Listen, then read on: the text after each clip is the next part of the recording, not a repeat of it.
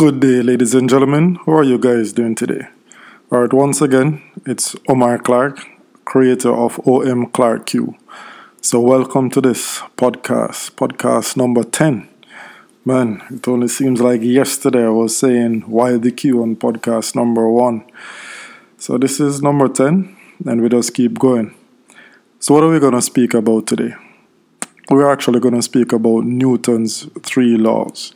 Now, yes, it's a physics subject, but listen, I'm not going to be getting into the nitty-gritty of the science and all of that.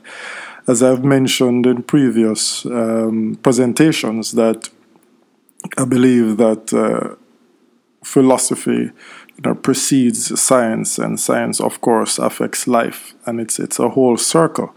So what I'm going to talk about today is the science of Newton's three law, but as it relates to life in itself, and it's just my personal take on it, So here we go. Okay, so first of all, who is Isaac Newton? Sir Isaac Newton, to be precise. Well, he was an English mathematician, physicist, astronomer, a theologian, and author, and back in his day he was known as a natural philosopher. So he is also widely regarded as one of the most influential scientists of all time, and is a key figure in the scientific revolution. Now, he was born in 1642 or 1643, depending on which calendar you refer to, and he passed away at 1727 or 1726, again depending on which calendar you use. So he was lived to about 84 years old. Alright, so one of his works that we're going to speak about today is actually the three laws of motion, and we're going to see how that applies to life, my interpretation of it. Anyway, like I said, as I said prior, that I do believe that science is actually preceded by philosophy. And the reason I say that is, before you can start to explore something scientifically, or to prove or disprove, you first have to imagine it. You first have to think about something that is a bit outside of the box, to say, okay, how does that work, or why is this particular behavior happening? And you seek to explore it. If you don't seek to search and find and question, then really and truly you won't move along. You know what I mean? So in other words, in the way I like to put it is this, in order to break boundaries, then obviously you have to break mindset. You have to think differently, think broader. All right, so back to this thing we were talking about. So he had three laws, and I'll just quickly go through them one by one.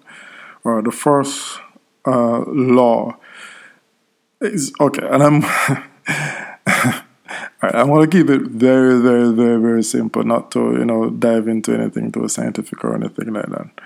All right, so Newton's first law basically states that a body that is at rest will continue to remain at rest, or a body that is in motion at a constant velocity will continue to remain so unless it is acted on by an external force. So what that means is this: anything that is standing still will simply remain still, or anything that is moving at constant speed in a particular direction then will continue to do so unless there is some sort of intervention. Now, how does that affect you? Well, think about it. If you have said to yourself, why is it that I'm not changing? Why is it that the manner in which my progression is going, or the path on which I'm on, why is it that I can't seem to get off it? Well, really and truly, if you think about it in terms of Newton's first law, well, it's the same thing that happened to your life, right? There has to be some sort of intervention. There has to be some sort of external force that either A, if you are standing still, it gets you moving, or B, if you are on a particular path and you don't necessarily want to be on that path, then there has to be some external force that gets you to change course, to change direction. Now that can take the shape of a number of things. I mean, one of the easiest things to point to is heartache or death or some sort of disaster or, you know, some sort of elation, for example, like a childbirth, you know, or a near miss, like an accident. You know, so these are some of the things that really and truly actually, you know, can cause your life to change. You know what I mean? That's the external force that has impacted your life in that moment. But, you know, there are other external forces that you can also deliberately seek and apply to change your life. For example, knowledge. You know, you've probably heard me speak about that a number of times. You know, skill set, you know, acquiring know-how. If you are doing the same thing, then really and truly your path will not change. Whether you're standing still or you're just moving along a particular path at a constant velocity, nothing will change unless there is some sort of external intervention. So what will be your intervention? That's the question that I have for you. Obviously, everybody that's listening this will have some different answer, and that is the way it should be. But exactly what part are you on right now? What's your path? Are you sitting still, or are you moving in a path that you're not necessarily very happy with? So to satisfy Newton's first law, what will be your external force? What will be your intervention that causes you to change direction and move somewhere where you want to go, or you foresee yourself being? Or the second one is simply this. It's in a formula. It's called force is equal to mass times acceleration. That's a simple way to put it. So what that means is this: that the force of an object, you know, is determined by how the mass, or multiplied by the rate of change of speed, or the acceleration. In practical terms, think about it like a big truck, you know, and can you see how much force you'll have if you have a truck or a lorry? You know, if you're from the UK, you know, think about it. If it impacts a smaller vehicle or a wall, both vehicles are going at the same speed, but one is fully loaded and the other one is empty. You know, so same acceleration, but different mass or weight, and I'll just address that in a second. They will hit another vehicle, you know, differently. One will have certainly a bit more devastation effect than the other. The heavier one will. And that's because of Newton's second law. So the force is equal to mass times acceleration. Just for this, for these persons who are very good at the sciences, for this particular podcast, just really simplifying it, in that mass and weight, just equating them to be the same in this particular podcast, we know that it's not necessarily so. Mass does not necessarily equal weight. It all depends on the effect of gravity on it. So for anyone who is so curious, you can always Google mass versus weight, and then you'll see exactly what the differences are. But we'll just consider them to be the same for this particular demonstration. Right. So force is equal to mass times acceleration. What does that mean for you? Again, you will define it. I can share with you what it means for me, right? So what it means for me is this: the force in which I can impact my life or impact others is dependent on the mass. The mass for me is my skill set, you know, my knowledge. How can I share what little I know, you know, with anyone who is willing to listen? You know, how can I impact as much as possible? You know, how can I create that big force? Well, I have to do so by getting more mass. And like I said, for me particularly, mass for me means more knowledge, more skill set, more know-how. Acceleration for me is the continuous improvement aspect of it. Now, acceleration by pure definition is simply the rate of change of velocity over time. What that means really and truly is, if you think about velocity, which is how quickly you move per distance, meters per second, kilometers per hour. Everybody is familiar with that, right? And acceleration is just how quickly that velocity changes over a period of time. So for me, that is, I equate the acceleration to continuous improvement. So how quickly am I able to grow? How quickly am I able to learn new things and to continuously improve? It doesn't necessarily mean sitting in a classroom. It means having a conversation with somebody, anybody. It means, taking up a book. It means going on the internet and looking for stuff that actually edifies you. You know what I mean? It means sitting in your quiet moment, meditating, seeking questions and answers deep within yourself.